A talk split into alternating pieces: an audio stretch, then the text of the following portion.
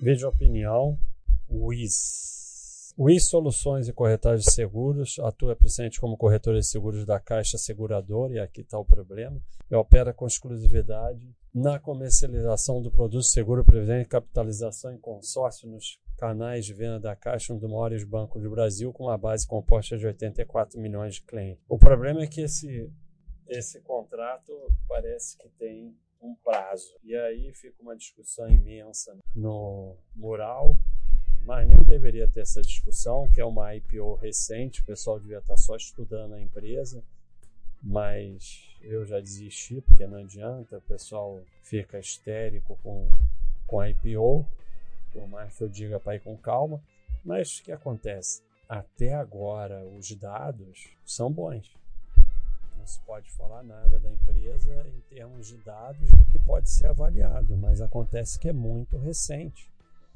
Você não tem é, dados suficientes para você fazer uma análise completa e, além do mais, você tem o problema dessa discussão aí com a Caixa, com a exclusividade desse contrato e tal, quanto isso vai durar. Então, aqui não teria muito o que ficar perdendo tempo, porque aqui na verdade a gente deveria estar apenas estudando e acompanhando a empresa. Mas até esse momento ela vem com dados bons, o lucro vem crescendo, o fluxo de caixa, EBITDA, vem tudo, tudo direitinho. Não dá para ter uma análise aqui ainda, é muito recente.